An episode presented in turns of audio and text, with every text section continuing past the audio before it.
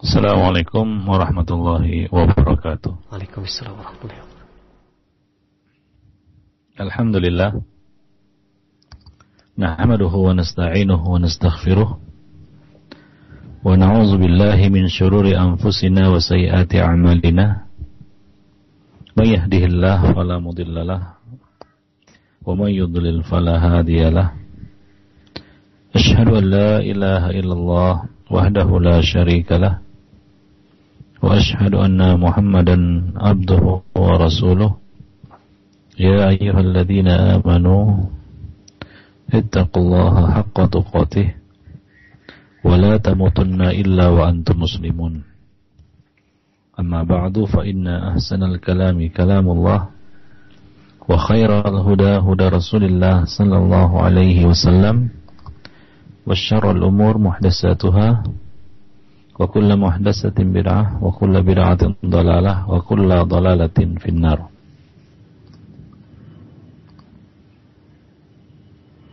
Ma'asyiral muslimin, para pendengar yang berbahagia, alhamdulillah pada pagi ini kita dapat bertemu kembali melalui saluran ini insyaallah. Sebagaimana biasa, pada pagi ini kita akan meneruskan pembahasan kita tentang Al-Kabair, yang mana pada pagi ini kita akan melanjutkan pada kabirah yang ke-46, Al-Kabiratu as-sadisatu wal-arba'un, dosa besar yang ke-46. Yang akan kita bahas pada hari ini adalah Tasdiqul Kahin wal Munajjim, membenarkan Al-Kahin, yaitu orang-orang yang melakukan praktek perdukunan, dan Al-Munajjim, yaitu orang-orang yang meramal, tukang ramal, ahli nujum. Allah Subhanahu wa ta'ala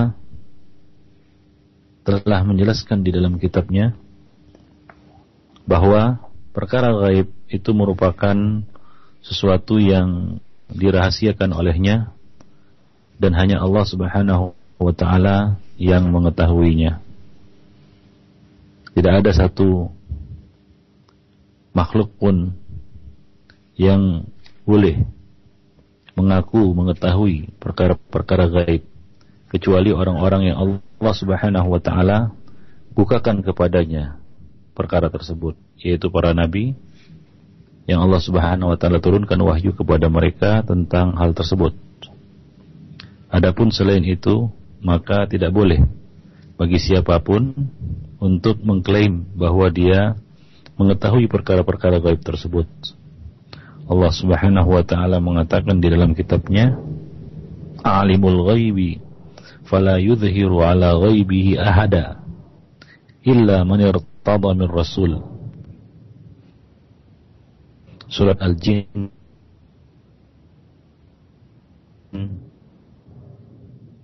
ayat 26 sampai 27, yang artinya dialah Allah Subhanahu wa ta'ala yang mengetahui. Dialah Allah Subhanahu wa ta'ala yang mengetahui perkara gaib, maka dia tidak memperlihatkan kepada seorang pun tentang perkara gaib itu, atau tentang perkara-perkara gaib itu, kecuali kepada Rasul yang diridainya. Ibnu al-Jawzi mengatakan, yang mengetahui perkara gaib hanyalah Allah Subhanahu wa ta'ala saja. Tiada sekutu baginya dalam kerajaannya.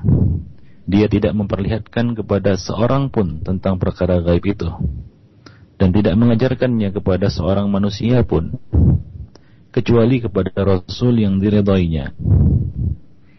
Sebab tanda-tanda kebenaran seorang Rasul adalah, salah satu tanda kebenaran seorang Rasul adalah pemberitahuannya tentang perkara-perkara gaib. Artinya Allah Subhanahu wa ta'ala akan memperlihatkan hal-hal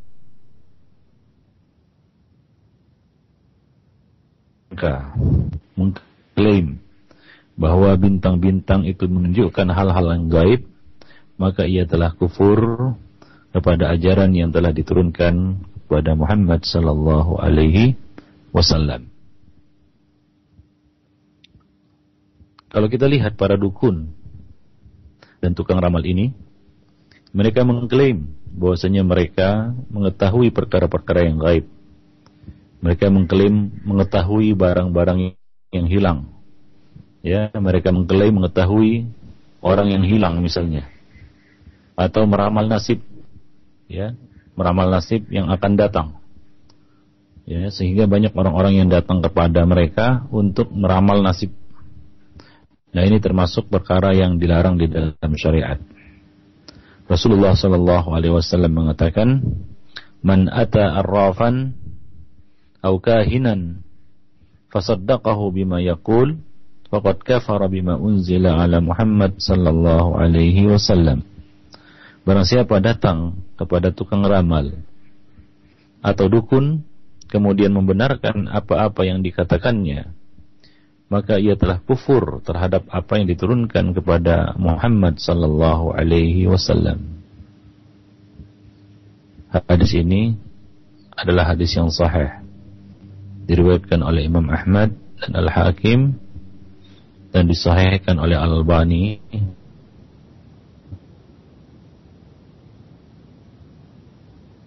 di dalam Al-Jami'ul Sahih. Al-Jami'ul Sahih. Nah, di dalam hadis tersebut Rasulullah SAW menjelaskan siapa saja yang mendatangi, ya, yang mendatangi tukang ramal atau mendatangi dukun, kemudian dia benarkan apa-apa yang dikatakan oleh tukang ramal itu dan apa-apa yang dikatakan oleh dukun itu, maka ia telah kufur, ia telah terlepas dari ajaran yang telah diturunkan oleh Allah Subhanahu wa taala kepada Muhammad sallallahu alaihi wasallam.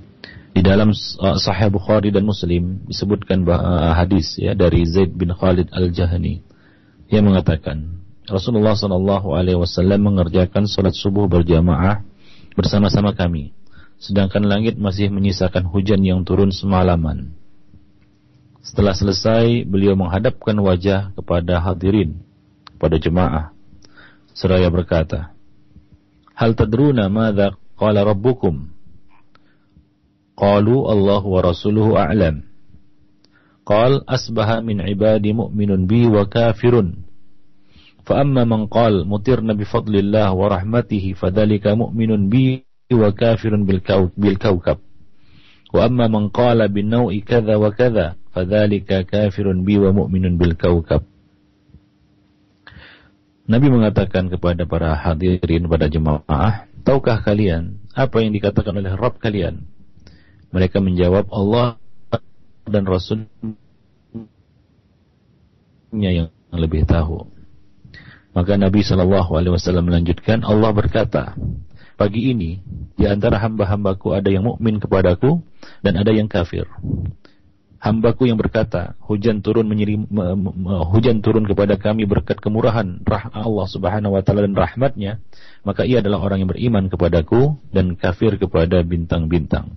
Sedangkan orang yang berkata, hujan turun kepada kita karena pengaruh bintang ini dan bintang itu, karena bintang ini dan bintang itu, maka ia adalah orang yang kafir kepadaku dan beriman kepada bintang-bintang."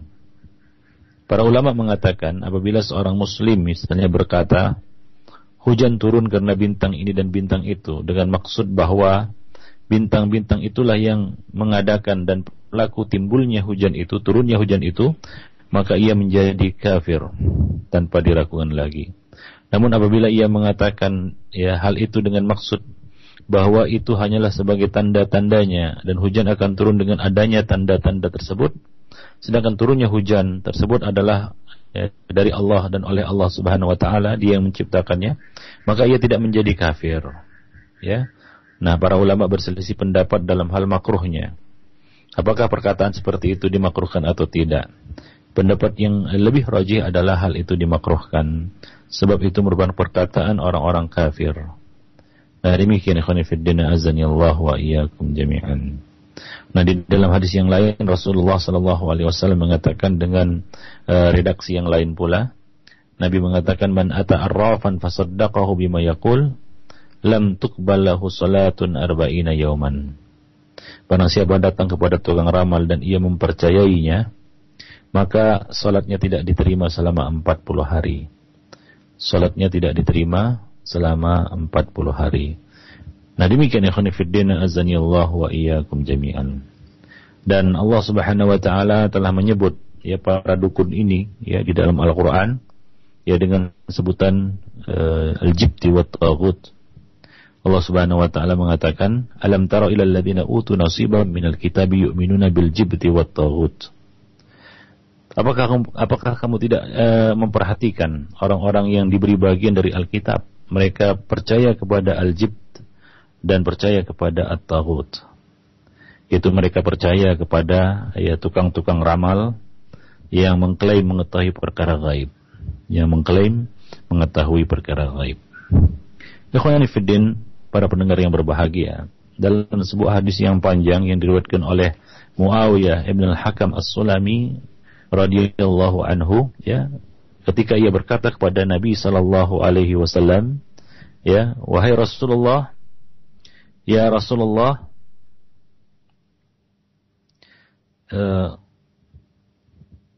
inni hadisu ahdin bil Islam.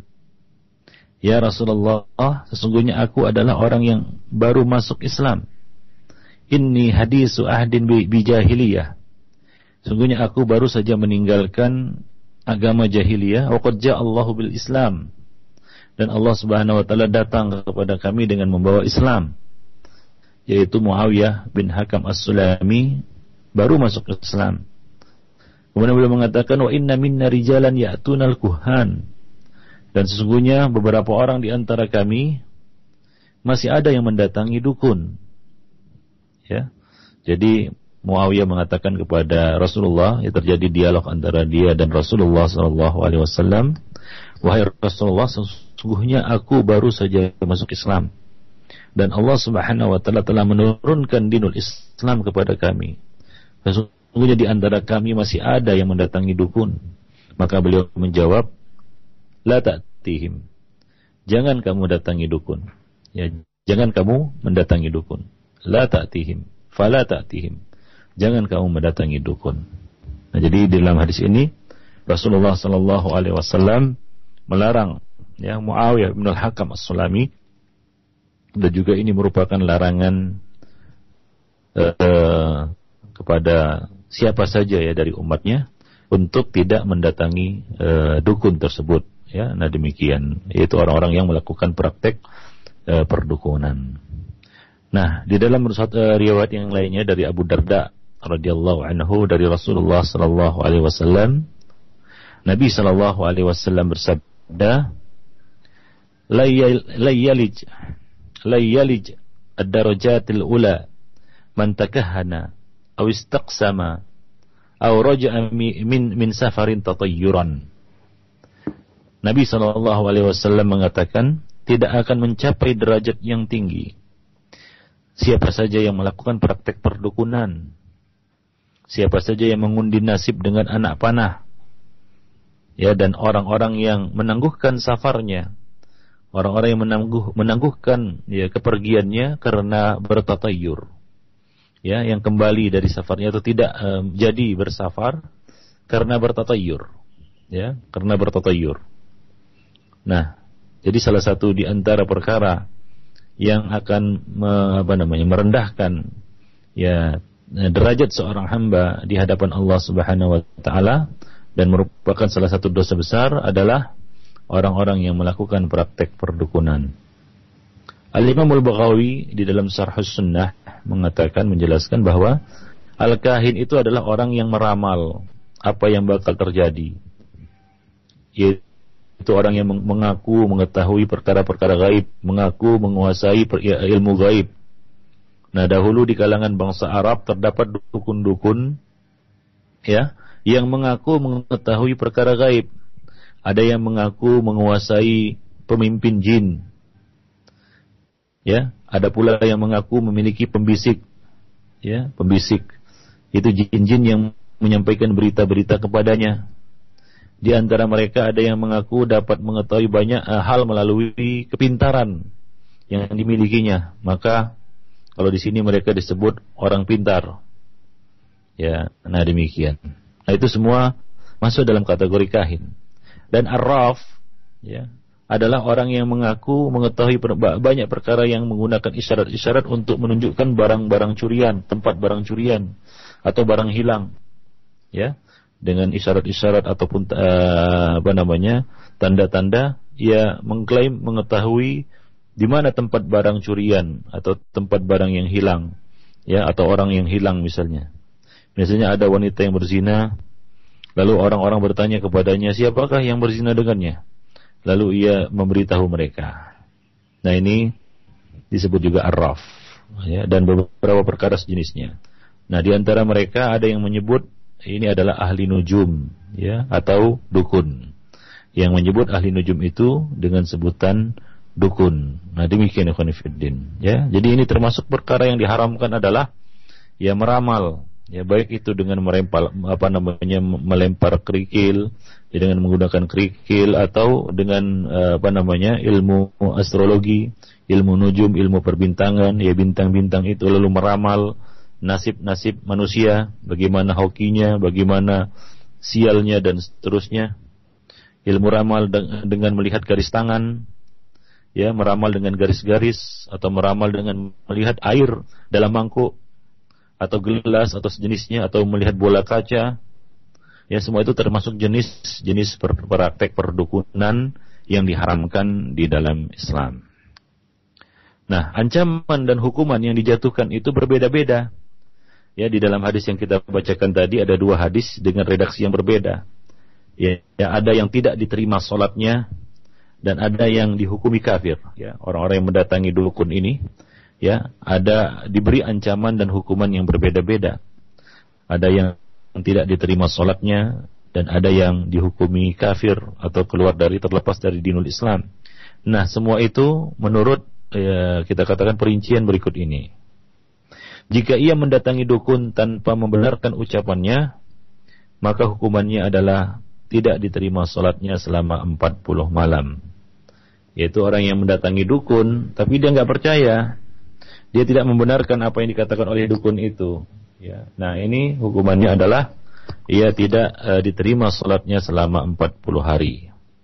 Namun jika ia membenarkan perkataan dukun itu, maka ia telah terlepas dari agama yang diturunkan kepada Muhammad sallallahu alaihi wasallam, karena tidak akan bertemu antara keimanan dengan membenarkan ucapan dukun. Ya, tidak akan bertemu antara keimanan kepada Allah dengan membenarkan perkataan dukun tadi. Nah, demikian para pendengar yang berbahagia. Al-Hafiz Ibnu Hajar Al-Asqalani di dalam kitab Fathul Bari menukil ucapan Al-Khattabi. Ia mengatakan para dukun adalah orang-orang yang memiliki otak yang tajam, ya, hati yang jahat dan tabiat yang keras. Syaitan senang berteman dengan mereka karena memiliki kesamaan dalam perkara-perkara tersebut. Dan syaitan suka membantu mereka dengan sedaya upaya, dengan sedaya upayanya. Nah, pada masa jahiliyah dahulu, para tukang ramal ini atau para dukun ini banyak tersebar di kalangan bangsa Arab. Terlebih lagi karena terputusnya ajaran Nabi di tengah mereka. Ya, masa-masa jahiliyah, masa-masa fatrah, terputusnya pengiriman Nabi kepada mereka. Terputusnya ajaran Nabi di tengah mereka. Ada beberapa bentuk perdukunan atau jenis-jenis perdukunan yang kita katakan marak di tengah-tengah mereka pada masa itu. Dan juga sampai sekarang, ya, sisa-sisa jahiliyah ini ya masih banyak kita temukan di tengah-tengah umat. Yang pertama adalah ya berita-berita yang diterima jin, ya, berita-berita yang diterima dari jin. Nah, jin-jin itu naik ke langit dan saling bertindihan satu sama lain hingga mencapai ke langit yang paling atas. Di situ mereka dapat mendengarkan ya wahyu-wahyu dari Allah Subhanahu wa taala. Lalu yang paling atas menyampaikan kepada yang di bawah. Begitu seterusnya sampai ke telinga dukun. Lalu dukun itu menambah-nambahinya. Nah, setelah datang Islam dan Al-Quran diturunkan, langit-langit pun dijaga. Ya, dijaga dari penyusupan setan-setan ini. Maka disiagakanlah panah-panah, yaitu bola-bola api untuk menjaganya. Lalu berita-berita langit yang mereka curi itu baru bisa disampaikan oleh setan yang di atas kepada setan yang di bawah, selama mereka tidak terkena panah api tersebut. Nah, itulah yang disyaratkan dalam firman Allah Subhanahu wa taala, "Illa man khatifal khatfata fa'atba'ahu shihabun thaqib." Surat Shaffat ayat 10. Akan tetapi barang siapa di antara setan-setan itu yang mencuri-curi pembicaraan langit, maka ia dikejar oleh suluh api, bola api yang cemerlang atau terang benderang itu. Nah, berita-berita yang disampaikan para dukun sebelum datangnya Islam banyak sekali yang sesuai dengan kenyataan. Ya, sebelum datangnya Islam, berita-berita yang disampaikan oleh para dukun itu banyak yang sesuai dengan kenyataan. Adapun setelah Islam turun, setelah Al-Quran diturunkan, maka sangat jarang sekali, bahkan hampir-hampir tidak ada yang sesuai dengan kenyataan. Nah, demikian, karena langit telah dijaga oleh bola-bola api yang siap menyambar para jin ataupun para setan-setan yang menyusup, ingin mencuri berita-berita dari langit. Nah, ini pada masa jahiliyah dahulu itu banyak dilakukan praktek-praktek seperti ini, sehingga manusia mempercayainya. Apalagi pada waktu itu Islam belum diturunkan, dan kebanyakan yang dikatakan oleh dukun-dukun itu ternyata sesuai dengan kenyataan. Maka bertambah kuatlah keyakinan manusia pada saat itu kepada dukun-dukun ini. Yang kedua, berita-berita gaib yang disampaikan jin kepada orang yang loyal dan tunduk kepadanya, yaitu berita-berita yang biasanya tidak diketahui oleh manusia, atau berita-berita yang hanya bisa diketahui setelah disaksikan dari dekat.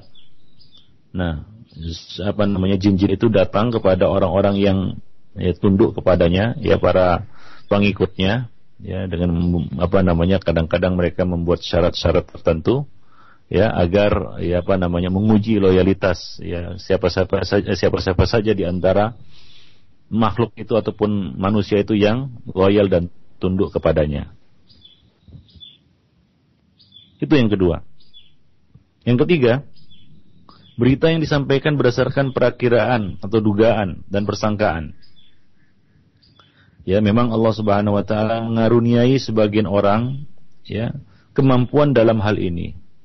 Namun kebanyakan dugaan tersebut adalah bohong belaka, yaitu dengan kekuatan pikirannya. Dia berusaha untuk meramal sesuatu. Ya, nah, ada sebagian orang yang diberi kemampuan seperti ini.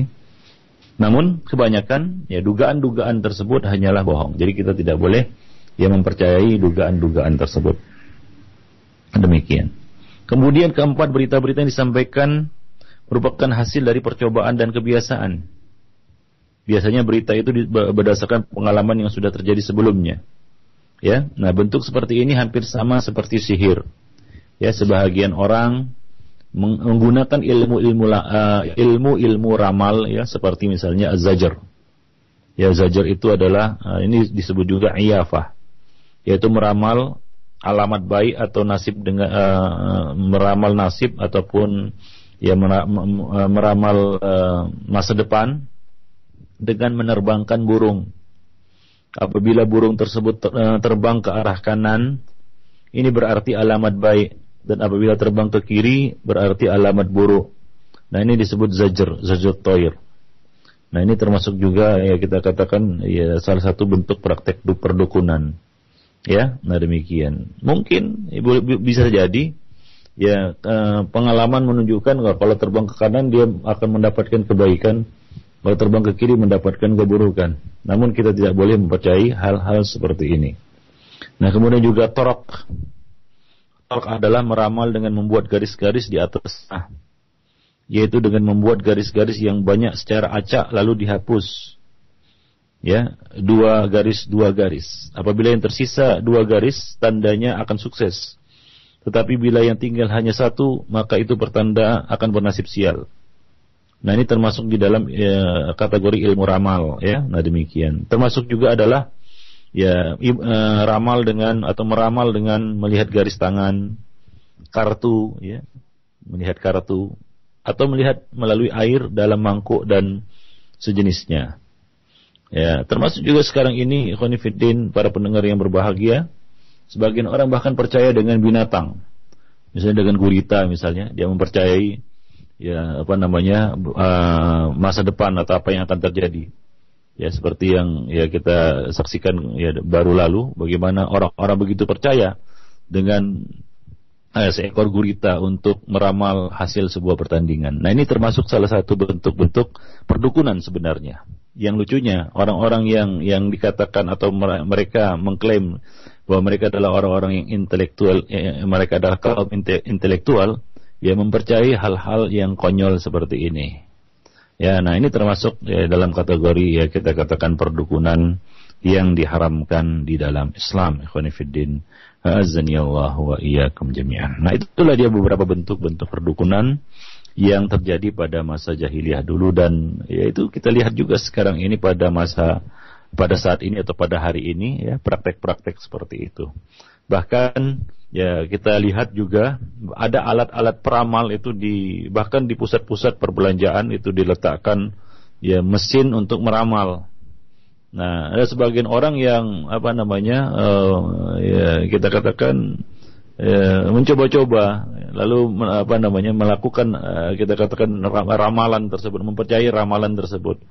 Nah, ini termasuk hal yang dilarang di dalam Islam. Ya, dan demikian juga meramal nasib dengan melihat garis-garis tangan, ya, meramal melihat garis tangan untuk melihat jodoh, ya, kemudian apa namanya mencari jodoh dengan melihat, ya, percaya kepada apa namanya ilmu astrologi, ya, kalau bintangnya ini nggak cocok dengan ini, akhirnya, ya, walaupun itu adalah seorang wanita yang soleha dia tolak karena menurut ilmu astrologi ini akan buruk nasib perkawinannya dan jenisnya. Nah, ini termasuk perkara jahiliyah, dan itu termasuk ya salah satu bentuk praktek perdukunan, ya, praktek perdukunan yang dilarang di dalam Islam. Nah, demikian ya. Nah, termasuk juga bertanya kepada dukun atau orang pintar lah ya, atau ya sesepuh ya tentang hari baik, bulan baik atau tahun baik untuk menentukan hari pernikahan.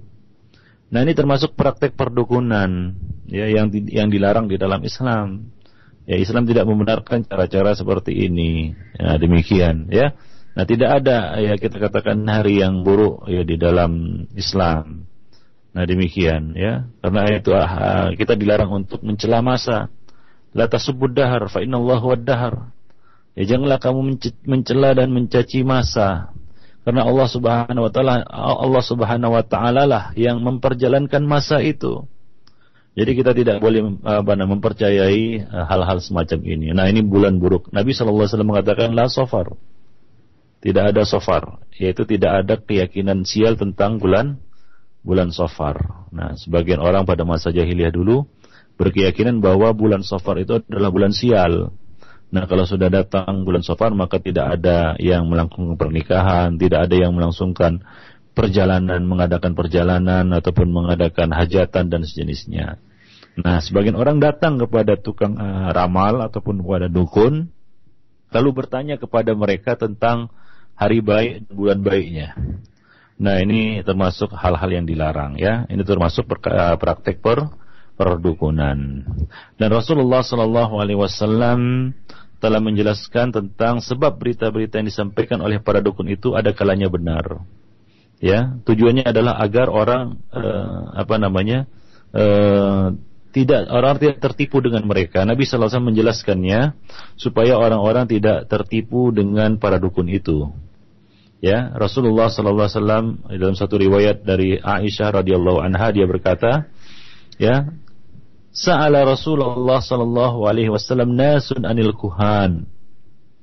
Orang bertanya kepada Rasulullah sallallahu alaihi wasallam ya tentang al-kuhan, itu tentang berita-berita yang disampaikan oleh para dukun. Maka beliau menjawab, "Laisa bi syai'in." Berita-berita itu bohong belaka. Faqalu, maka mereka bertanya, "Ya Rasulullah, innahum yuhaddisuna ahyanan bisyai'in fayakunu haqqan." Mereka berkata, wahai Rasulullah, sesungguhnya berita-berita yang mereka sampaikan itu terkadang sesuai dengan kenyataan. Maka Rasulullah sallallahu alaihi wasallam menjawab, ya, faqala Rasulullah sallallahu alaihi wasallam, tilkal kalimah minal haqqi yakhtafuha minal jinni fayukirruha fi uduni waliyhi fayakhlituna ma'aha mi'ata kadzbah. Rasulullah mengatakan itu kebenaran yang dicuri oleh jin. Lalu dibisikkannya, ya, dibisikkannya itu disampaikan dan dibisikkan kepada pengikut-pengikutnya, ya, ke telinga pengikutnya. Lalu ia mencampur adukkannya dengan 100 kebohongan. Fayakhlituna ma'aha mi'ata kadzbah. Ya, dia campur adukkan, ya, berita itu dengan 100 kebohongan. Nah, jadi ya, ini menjelaskan kepada kita ada kalanya yang disampaikan itu ternyata benar. Ya, maka kita tidak boleh tertipu, terpedaya. Karena siapa saja ya bisa saja seperti itu. Ya, meramal-ramal, menduga-duga, ya ternyata benar. Apakah itu dia dikatakan memiliki ya, kita katakan kelebihan, memiliki ya, indera keenam dan sejenisnya? Tidak.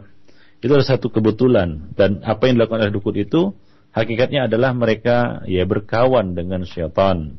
Mereka memiliki pembisik-pembisik sebagaimana disebutkan ya tadi. Salah satu jenis perdukunan yang ada pada masa jahiliyah dahulu adalah sebagian orang yang mengaku memiliki pembisik yang membisikkan kepadanya berita-berita gaib ini untuk ya meramal perkara-perkara gaib, untuk mencari barang yang hilang dan sejenisnya. Ikhwan fiddin, azanillahu wa iyyakum jami'an. Jadi intinya ikhwan fiddin, ya kita tidak boleh mempercayai ya tukang dukun, para dukun ini dan tukang ramal ini ataupun siapa saja, walaupun ya kita katakan yang meramal itu adalah mesin, misalnya mesin peramal. Ya, sebagaimana yang kita dapati ya di beberapa tempat itu ada mesin peramal. Nah, itu juga tidak boleh walaupun itu sebuah mesin ya, nah, ataupun benda-benda yang yang digunakan untuk meramal, yang mana tidak ada tukang ramalnya, tidak ada dukunnya, kita sendiri yang memainkan benda itu. Nah, ini tidak boleh ya, itu lebih parah lagi, kita telah ya secara langsung melakukan praktek perdukunan tersebut.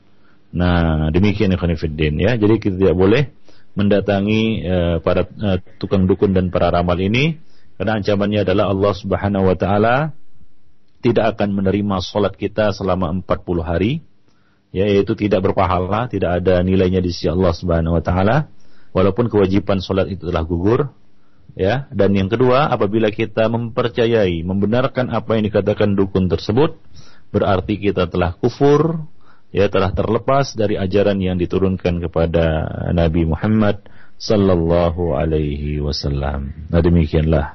Ya ikhwan fiddin, azanillahu wa iyyakum jami'an. Ya, dan juga ya mempelajari ilmu perdukunan juga dilarang. Ya, mempelajari ilmu perdukunan juga dilarang. Ya, Nabi sallallahu alaihi wasallam mengatakan, barang siapa ya maniktabasa ilman minan nujum, ya, iktabata syu'batan minas sihr zada mazad. Barang siapa mempelajari satu cabang ilmu dari ilmu nujum, maka ia telah mempelajari satu cabang ilmu sihir, dan itu bertambah dengan bertambahnya apa yang dipelajarinya. Semakin banyak yang dipelajarinya, maka semakin banyak pula ilmu perdukunan atau ilmu sihir yang dimilikinya. Nah, demikian ikhwan fillah rahimani wa rahimakumullah jami'an. Jadi itu termasuk salah satu cabang sihir yang dilarang, dan sihir itu adalah salah satu perkara yang dapat mengeluarkan seseorang dari Islam, ya, dapat membatalkan syahadat la ilaha illallahnya. Nah, demikian ikhwan fillah ya. Jadi hendaknya kita berhati-hati ya dengan dengan bentuk-bentuk perdukunan tadi. Karena Allah Subhanahu wa taala telah mengatakan seperti yang kita sebutkan di dalam ayat yang kita bacakan tadi, yang dari dalam surat An-Nisa ayat 51, alam tara ilal ladzina utu nasiban minal kitabi yu'minuna bil jibti wat taghut. Tidakkah kamu lihat, memperhatikan orang-orang yang diberi bagian dari Alkitab? Mereka justru percaya kepada Al-Jibti dan At-Taghut. Dalam riwayat dari Qabīṣah bin Abi bin Abil Muhar min Khāriq, ia mengatakan sami'tu Rasulullah sallallahu alaihi wasallam yaqul al-iyafatu wat-tiratu wat-tarku minal jibti. Ya, al-iyafah, ya, iyafah di sini adalah meramal nasib dengan membuat-buat garis-garis di tanah. At-tirah, at-tirah adalah meramal nasib dengan gerak-gerik burung. Dan at-tarq, at-tarq adalah menggertak burung supaya terbang kemudian dilihat. Jika terbang ke arah kanan maka pertanda baik, jika terbang ke arah kiri itu pertanda buruk. Itu semua termasuk, ya, al-jibti, itu termasuk perbuatan sihir. Namun ya di sini ada masalah, jadi apa namanya, didaifkan oleh sanadnya oleh Syarbani di dalam dhaif Abu Daud. Tapi di dalam tafsir itu disebutkan bahwa tafsiran dari al-jibti dan at-taghut salah satunya adalah para dukun dan tukang sihir, ya. Silakan lihat di tafsir, ya, ayat tersebut. Nah, demikian. Jadi ini adalah satu perkara yang dikecam atau dicela dan dilarang oleh Allah Subhanahu wa taala dan Rasulnya. Nah, Ali bin Abi Talib mengatakan, ia mengatakan dalam satu penukilan dari beliau, al-kahin sahirun was-sahiru kafirun. Ya, Ali bin Abi Talib mengatakan al-kahinu sahirun was-sahiru kafirun. Beliau mengatakan dukun itu adalah tukang sihir dan tukang sihir itu adalah orang yang kufur, orang yang ingkar, ya, kepada ajaran, ya, yang diturunkan kepada Muhammad sallallahu alaihi wasallam. Ya, nah demikian. Jadi kita tidak boleh melakukan praktek perdukunan. Baik kita itu menjadi dukunnya atau kita melakukan praktik dukun, perdukunan itu. Misalnya kita memainkan alat untuk meramal misalnya. Nah, itu kita telah melakukan suatu praktek perdukunan walaupun kita bukan dukun. Nah, kita telah melakukan praktek perdukunan. Yang kedua, kita dilarang mendatangi dukun.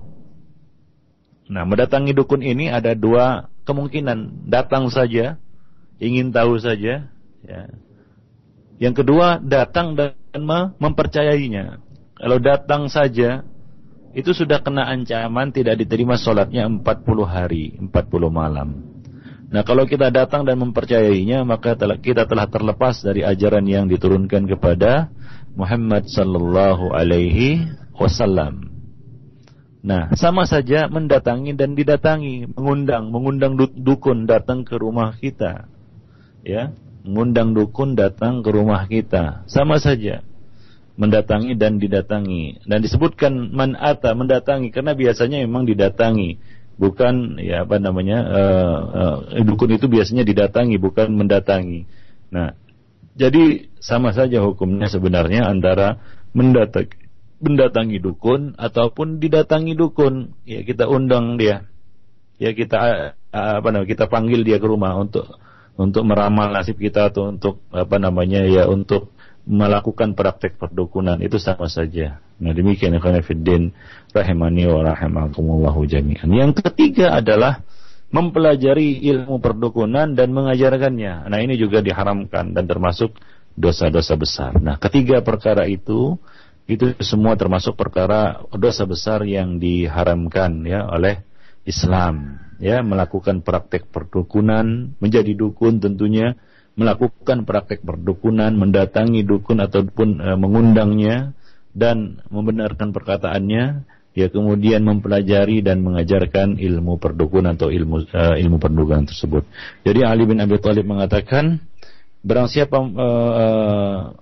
dukun itu adalah tukang sihir dan tukang sihir itu adalah orang yang kufur kepada Islam ataupun kufur kepada ajaran yang diturunkan kepada Muhammad sallallahu alaihi wasallam. Nah, demikian. Hendaknya kita apa namanya bersungguh-sungguh untuk menjaga tauhid kita. Jangan sampai itu terkotori dengan praktek-praktek perdukunan seperti ini, ya. Nah, demikian. Dan jangan juga kita sampai jatuh kepada perkara-perkara yang itu termasuk ilmu hujum, ya, ilmu, ya, seperti mempercayai ilmu astrologi, ya, bintang-bintang itu yang ini marak di kalangan para pemuda, muda-mudi, ya, ataupun bahkan orang-orang dewasa, yaitu percaya kepada ilmu astrologi, ya, bintang-bintang itu. Nah, kemudian melakukan sesuatu berdasarkan bintang-bintang itu, meramal nasib dengan bintang-bintang itu. Nah, ini termasuk perkara yang diharamkan oleh Islam, ya. Jadi hendaknya kita sungguh-sungguh untuk menjaga akidah kita, menjaga kalimat la ilaha illallah di dalam hati kita. Janganlah itu terlepas walaupun sekejap mata, karena itu merupakan tugas kita di muka bumi ini, yaitu kita tetap berada di atas persaksian kita. Alastu birabbikum qalu bala syahidna, yaitu kita tetap menjaga persaksian la ilaha illallah yang telah kita nyatakan itu di hadapan Allah sebelum kita hadir di dunia, dan kita jaga terus sampai kita bertemu Allah Subhanahu wa taala, hingga kita bisa menjawab pertanyaan Allah Subhanahu wa taala, pertanyaan alam kubur nanti, pertanyaan ya malaikat mungkar dan nakir, ya man rabbuka, ya kita dapat menjawabnya dengan baik. Demikian juga kita menjawab, bisa menjawab pertanyaan Allah Subhanahu wa taala di akhirat kelak di padang mahsyar. Mada kuntum ta'budun, apa yang dahulu kamu sembah, kita dapat menjawabnya dengan kalimat la ilaha illallah yang kita amalkan, kita jaga sepanjang hidup kita sampai kita bertemu Allah Subhanahu wa taala.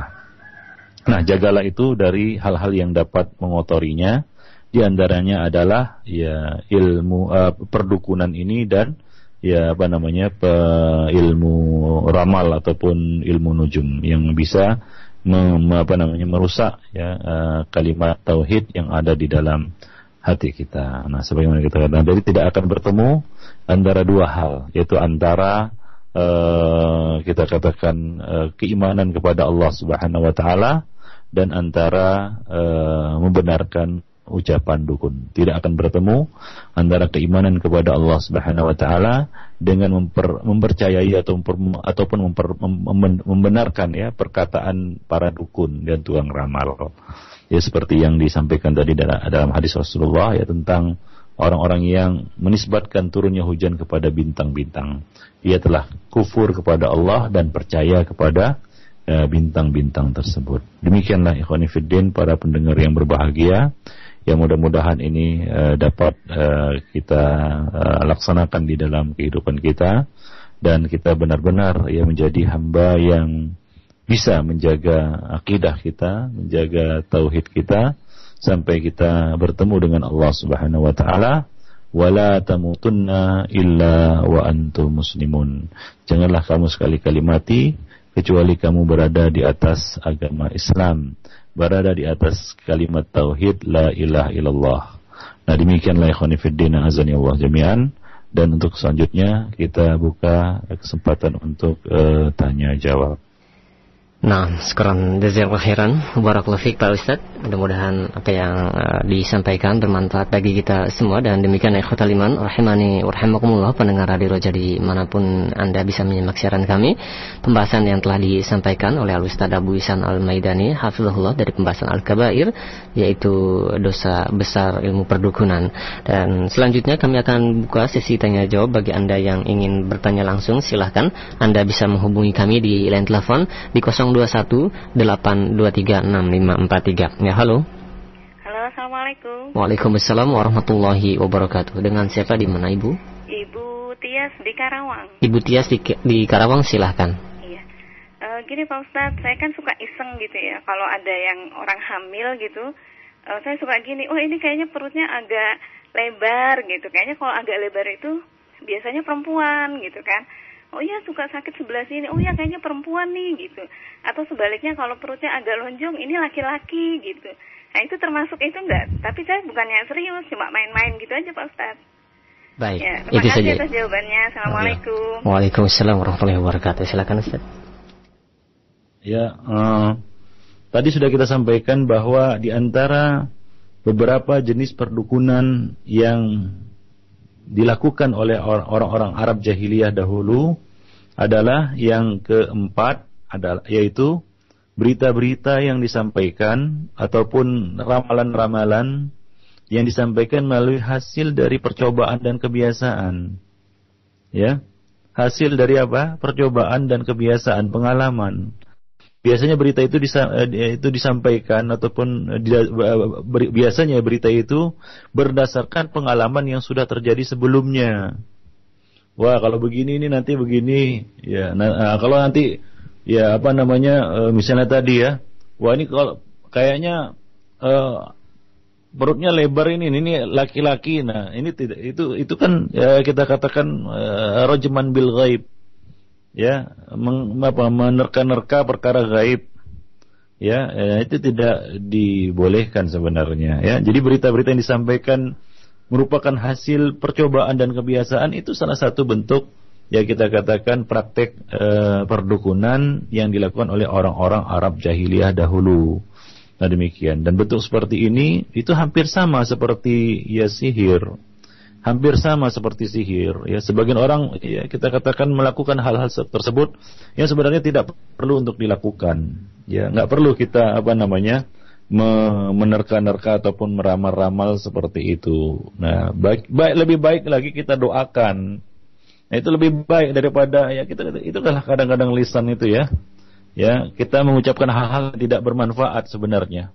Lebih bermanfaat lagi kalau kita doakan saja daripada meramal-ramal seperti itu, ya, hingga kadang-kadang dipercayai pula oleh si ibu yang mengandung itu, oh, benar ya, ini laki-laki. Nah, begitu lahir ternyata perempuan.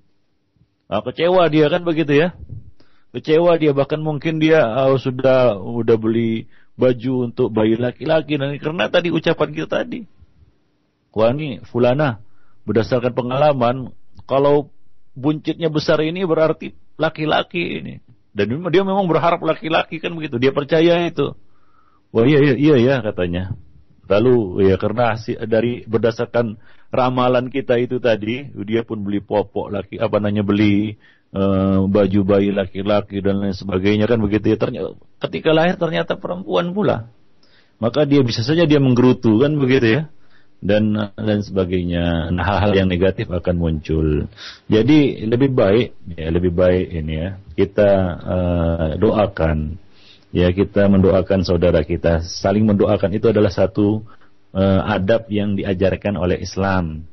Kita bertemu saling mendoakan, saudara kita bersin kita doakan, lalu dia balas dengan doa pula kan begitu ya. Nah, dua orang Muslim bertemu saling mendoakan. Nah, demikian.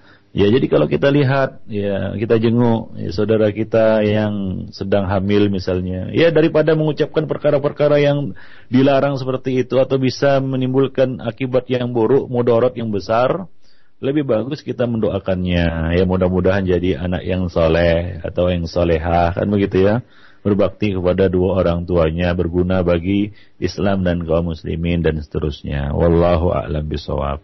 Nah, sekarang khairan atas jawabannya Ustaz, dan demikian untuk Ibu Tias di Karawang. Dan selanjutnya untuk telepon kedua, silahkan bagi Anda yang ingin bertanya langsung di line telepon di 021-823-6543. Ya, halo. Assalamualaikum Ustaz. Waalaikumsalam warahmatullahi wabarakatuh. Dengan siapa di mana Pak? Waalaikumsalam.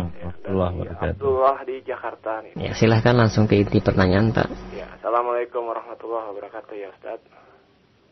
Waalaikumsalam warahmatullahi wabarakatuh. Ini Ustadz, saya kan ya nggak cuma satu nih kenal, maksudnya ya kawan atau kenalan gitu, nggak ada kepentingan dengan orang-orang yang ya mungkin dikatakan dukun. Tapi terus yang saya mau tanyakan itu bagaimana tuh bermuamalah ya. Ya intinya memang itu saya takut gitu kan. Bermuamalahnya itu kalau seandainya memang keluar dari kata-kata orang-orang yang saya kenal itu bagaimana caranya gitu, apa dimasukkan ke hati atau tidak gitu kan, untuk menghindari hukum, terkena hukum ini. Nah terus kan pernah saya tuh menghadapinya begini Ustaz, terhadap tiaroh itu, bahwa saya boleh nggak nih, pertanyaannya boleh nggak saya menghadapinya dengan mengatakan, dan ya mengatakan dengan lisan dan hati itu, bahwa hidup ini terserah Allah gitu loh Ustaz. Jadi istilahnya kalau misalnya ada orang yang mungkin menanggapi ini, saya cuma bilang ada terserah Allah aja gitu. Itu bukan yang kata-kata seperti itu Ustaz. Terima kasih Ustaz. Assalamualaikum warahmatullahi wabarakatuh. Waalaikumsalam warahmatullahi wabarakatuh. Iya. Nah, ikhwan fillah azanillahu wa iyyakum jami'an. Yang pertama adalah berteman dengan dukun. Nah, tidak boleh kita berteman dengan dukun. Kalau teman kita, kalau orang itu adalah dukun dan kita tahu profesinya sebagai dukun, maka ini bukan orang yang baik untuk dijadikan sebagai teman. Kita harus menjauh darinya, ya. Kita menjauh dari orang ini, ya, karena profesinya sebagai dukun itu akan menurunkan laknat Allah ataupun kita katakan azab dari Allah, musibah bala dari Allah Subhanahu wa taala. Jadi kita jauhi orang seperti ini. Nah, tapi kalau dia bukan mereka teman-teman kita itu bukan dukun, tapi suka misalnya cerita-cerita tentang ya ramalan-ramalan kan begitu ya, tentang bintang-bintang, wah bintang kamu apa? Wah bintang kamu ini ya, nah hari tahun bulan ini kamu begini ini nasibnya. Nah, untuk teman-teman seperti ini ya tentunya ini bukan teman yang tepat untuk dijadikan sebagai khalil atau sebagai teman dekat. Ya, karena Nabi mengatakan la tusahib illa mu'minan. Janganlah kamu bersahabat kecuali kepada orang mukmin. Ya, nah untuk menjadi teman dekat jangan jadikan ini sebagai orang-orang seperti ini, orang-orang fasik atau orang-orang awam itu sebagai teman dekat. Tapi kita mengenal mereka, bermuamalah dengan mereka, ya maka muamalah kita dengan mereka itu adalah muamalah al-munasahah. Ya, at-tawasi bil haqqi, tawasi bis sabri, tawasi bil marhamah. Kewajiban kita adalah menasihati mereka, ya tegur mereka, amar ma'ruf nahi mungkar kita, ya. Nah demikian ikhwan fillah ya. Nabi Allah Subhanahu wa taala mengatakan khudil afwa wa'mur bil 'urf wa a'rid 'anil jahilin. Ya, berilah maaf. Ya, kemudian suruhlah orang kepada yang ma'ruf. Kemudian palinglah dari orang-orang yang jahil. Nah demikian. Jadi kita beri nasihat kepada mereka. Ya, kita beri nasihat kepada mereka. Fulan itu tidak benar perkataan seperti itu. Kita tidak boleh percaya kepada ya bintang-bintang seperti itu. Ya. Nah itu tidak ada di dalam ajaran Islam. Nah demikian dengan cara yang tentunya dengan cara yang hikmah, sabar dan marhamah. Ya dengan kasih sayang. Ya tidak ya kita caci maki dia dan lain sebagainya karena dia tidak paham, dia tidak mengerti kan begitu ya, kebanyakan manusia sekarang ini kan tidak mengerti. Nah, kalau dia dilarang dari suatu hal yang biasa mereka lakukan, maka pertama kali yang muncul dari mereka adalah penolakan. Nah, itu ya kita harus memakluminya ya karena jauhnya manusia sekarang ini dari Islam. Nah, demikian. Itu yang pertama. Jadi lihat orangnya siapa. Kalau dukun ya jangan ya, kita diperintahkan untuk menjauhinya. Kalau ya kita katakan mereka ya orang-orang awam bukan dukun ya cuma mereka adalah orang-orang yang jahil tentang agama maka muamalah kita kepada mereka adalah ya nasihat. Nah demikian. Nah, tapi jangan jadikan mereka sebagai teman dekat. Nah jadi itu ada itu kita kenal dengan banyak orang ya kita bermuamalah dengan banyak orang ya. Tapi menjadikan manusia ataupun orang sebagai teman dekat kita, maka itu harus pilih-pilih. Ya, Nabi mengatakan la tusahib illa mu'minan. Janganlah kamu berteman dekat, berteman karib kecuali dengan orang-orang yang beriman. Demikian. Adapun yang kedua, ya perkataan kita ya terserah atas kehendak Allah ya gitu ya. Nah, itu mungkin perlu diperhalus ungkapannya ya kita katakan ya masya Allah kan wa ma lam yasha lam yakun, apa yang Allah kehendaki akan terjadi dan yang Allah Subhanahu wa taala tidak kehendaki tidak akan terjadi. Ini adalah satu ungkapan yang dinukil dari para salaf. Nah demikian. Atau ya sebagaimana yang disebutkan dalam hadis Nabi qadarullah wa masya'a fa'al.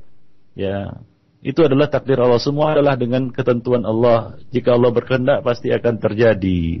Nah, jadi ungkapan itulah yang kita pakai ya. Memang semua terserah Allah Subhanahu wa taala, tapi ya mungkin ungkapannya perlu diperhalus ya dengan ungkapan yang disampaikan oleh Nabi di dalam hadis ataupun yang digunakan oleh para salaf dahulu seperti qadarullah wa masya'a fa'al atau qadar masya Allah kan wa ma lam yasha lam yakun. Jadi kita juga harus membiasakan ungkapan-ungkapan yang syar'i seperti ini karena itu lebih selamat. Wallahu a'lam bishawab.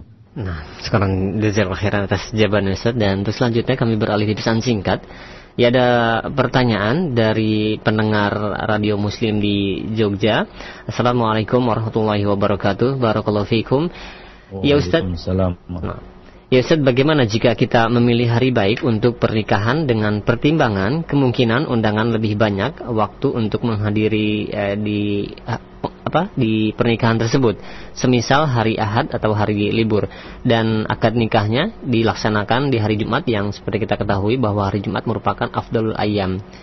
Bolehkah dengan hal tersebut? Dan satu lagi, adakah syariat nikah dilaksanakan di masjid? Silahkan. Ya, para ikhwanuddin azanillahu wa iyyakum jami'an. Yang pertama, ya tentunya kita hindari sebutan hari baik, karena itu berkonotasi ada hari yang tidak baik. Ya, tidak ada larangan untuk melakukan pernikahan kecuali kita berada dalam keadaan muhrim, mengenakan ihram.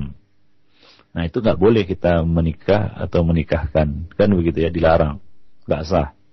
Selain itu, itu silahkan, gak ada larangan. Bahkan hari raya kita kawin juga gak mengapa. Ya, akad nikah hari raya gitu, tidak mengapa. Ramadan, satu Ramadan atau akhir Ramadan, pertengahan Ramadan, mau nikahnya gak ada larangan. Selama kita ya, satu tadi ya, tidak dalam keadaan muhrim. Nah demikian, bulan apapun silahkan. Ya, tidak ada larangan ya, di dalam Islam. Dan tidak ada juga ketentuan hari yang afdal di dalam melaksanakan pernikahan. Ya, 7 hari itu semuanya bagus. Mau hari Jumat, mau hari Senin, mau hari Ahad. Ya, tapi kalau kebetulan tidak ada keyakinan yang melatar belakanginya. Ya, tidak ada keyakinan apa-apa yang melatar belakang. Karena kebetulan saja hari libur inilah pilih hari ini. Nah, itu tidak mengapa, ya. Wah, kalau misalnya hari liburnya hari Jumat, ya pilih hari Jumat, ya tidak mengapa. Hari Sabtu karena orang-orang pada libur, yaitu tidak mengapa, asal tidak dilatar belakangi dengan suatu keyakinan-keyakinan yang jahiliyah tadi. Nah demikian. Jadi hindari sebutan istilah hari baik. Oh, ini hari baik ini. Nah, konotasinya ada hari yang tidak baik. Ya, dan menyebutkan hari itu tidak baik itu sama dengan sebut dahar, mencela masa yang dilarang di dalam Islam. La tasubud dahar, fa innallahu waddahar. Janganlah kamu cela masa karena Allah Subhanahu Wa Taala yang memperjalankan masa. Nah demikian. Wallahu a'lam bishawab. Nah, sekarang jazakallahu khairan atas jawaban Ustaz. Dan untuk selanjutnya masih di pesan singkat, ya ada beberapa pertanyaan senada, di antaranya dari Fadli di Rempoa Jakarta dan penanya lainnya yaitu di Iwan di Palembang. Assalamualaikum warahmatullahi wabarakatuh. Ya Ustaz, sering kita lihat di televisi ataupun di media-media yang lainnya, ada acara-acara di situ yang kita lihat ada unsur sihirnya. Bagaimana orang yang menontonnya dan orang yang hadir di situ, apakah juga terkena dosa yang mendapat ancaman dari Rasulullah SAW? Iya, itu terkena ancaman. Sama seperti mendatanginya, sama seperti mengundangnya, sama juga menyaksikannya dan kita menikmatinya. Ya, hukumnya sama sebenarnya. Ya, kita tidak boleh melihat hal-hal semacam itu. Ya, melihat hal-hal yang semacam itu. Ya, ya, tontonan-tontonan sihir ataupun perdukunan ramal, kan begitu ya. Nah, itu tidak boleh dan diharamkan di dalam Islam. Wallahu a'lam bishawab. Sama halnya kita mendatangi dukun tadi ataupun kita mengundang dukun ke rumah kita. Nah, demikian. Wallahu a'lam bishawab. Baik, untuk selanjutnya masih di pesan singkat, ya ada beberapa pertanyaan senada pula, di antaranya dari Timin di Karawang dan penanya yang lainnya. Ya Ustaz, bagaimana jika kita memiliki saudara yang berprofesi sebagai dukun? Apakah jika kita main ke rumahnya, bolehkah kita untuk memakan makanan yang disuguhkan olehnya? Dan kita ketahui bahwa penghasilan dia tidak ada yang lain dari hal tersebut, Ustaz. Ya, menjauhi hal-hal seperti itu lebih selamat bagi agama kita, ya. Nah demikian. Nabi mengatakan, la yadkhulul jannah lahmun nabata min suhtin an-naru aula bihi. Tidak akan masuk surga daging yang tumbuh dari perkara yang haram, ya neraka lebih pantas untuknya. Dan itu juga dapat menyebabkan doa kita terhalang nanti, dan menjauhinya adalah lebih selamat. Nah demikian. Ya, jika kita yakini bahwa ini ya memang dukun, kan begitu ya. Nah, dan tidak ada profesi lainnya baginya selain melakukan praktik perdukunan itu.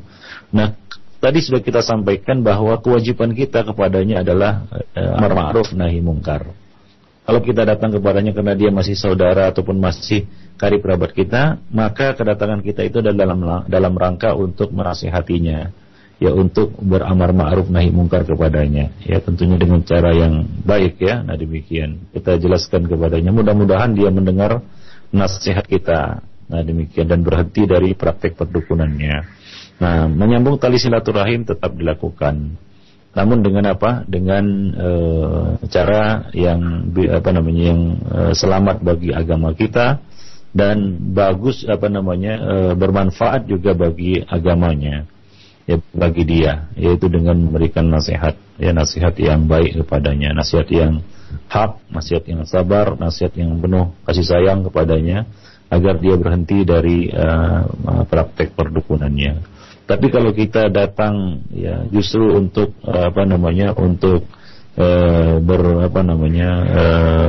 bercengkrama, bercanda, kemudian kita ya larut dengan dalam pembicaraannya, nah, ini boleh jadi lama-lama kita yang ya simpati itu muncul, itu simpati kepadanya, ya suka kepadanya. Akhirnya kita ya tidak berani untuk melarang ataupun menyalahkan perbuatannya. Nah, ujung-ujungnya ini bisa saja kita justru nanti ikut-ikutan melakukan ataupun mempercayai praktik perdukunannya. Wal iyadzubillah. Jadi kita tutup pintu itu, ya. Nah, demikian. Nah, jadi kalau bukan untuk ada gangguan sedikit. Tadi sudah dijelaskan bahwa pertanyaan tentang apabila kita memiliki karib kerabat yang dia adalah notabene-nya adalah seorang dukun, maka di sini ya kita tetap ya menyambung tali silaturahim dengannya. Ini berdasarkan hadis Asma' binti seorang sahabiah ya, yang ibunya itu masih musyrik, tapi Nabi SAW tetap menyuruhnya untuk menyambung tali silaturahim dengannya. Nah itu musyrik. Nah di sini tentunya tingkatannya di bawah itu ya. Jadi kita tetap menyambung tali silaturahim dengannya. Tentu, tapi bagaimana bentuk menyambung tali silaturahim dengannya? Yaitu dalam bentuk munasahah ataupun amar ma'ruf nahi mungkar.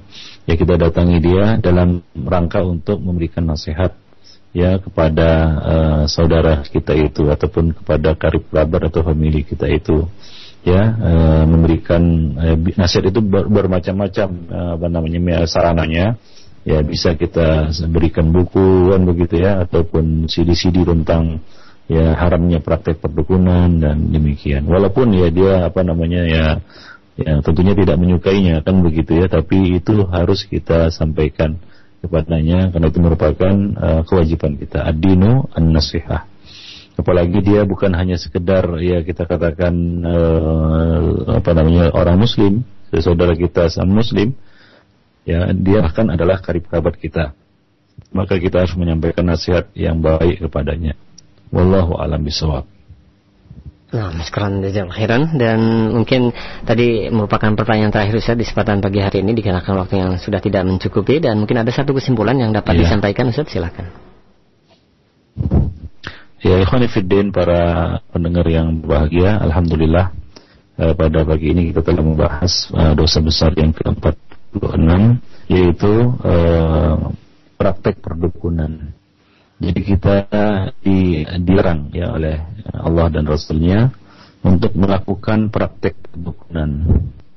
Ya kemudian ya kita juga dilarang untuk mendatangi dukun ya, dan tukang ramal. Ya baik itu kita yang mendatanginya langsung atau dukun itu yang kita undang datang ke rumah kita. Kemudian kita juga diharamkan dan dilarang untuk mempelajari ilmu, melakukan praktek perdukunan langsung maupun tidak langsung ya, sebagai dukun langsung ataupun kita melakukannya ya dengan alat-alat seperti dengan kartu dan sejenisnya. Kemudian yang berikutnya, kita juga diharamkan untuk mempelajari ilmu perdukunan, ilmu ramal, ilmu nujum dan sejenisnya, karena itu termasuk sihir, ilmu sihir. Nah kemudian kita juga dilarang untuk mengajarkannya kepada orang lain. Nah demikian khairuddin azani Allah wa iyyakum jami'an pelajaran kita pada hari ini. Ya, mudah-mudahan Allah Subhanahu wa taala menyelamatkan kita dari kita katakan keburukan-keburukan dunia dan akhirat, dan menjadikan kita orang-orang yang mau mendengarkan nasihat dan melaksanakan yang terbaik darinya. Dan demikian saja yang mudah-mudahan bermanfaat bagi saya dan bagi para pendengar yang berbahagia. Aqulu qouli hadza astaghfirullah li wa lakum li sairil muslimin innahu huwal ghafurur rahim.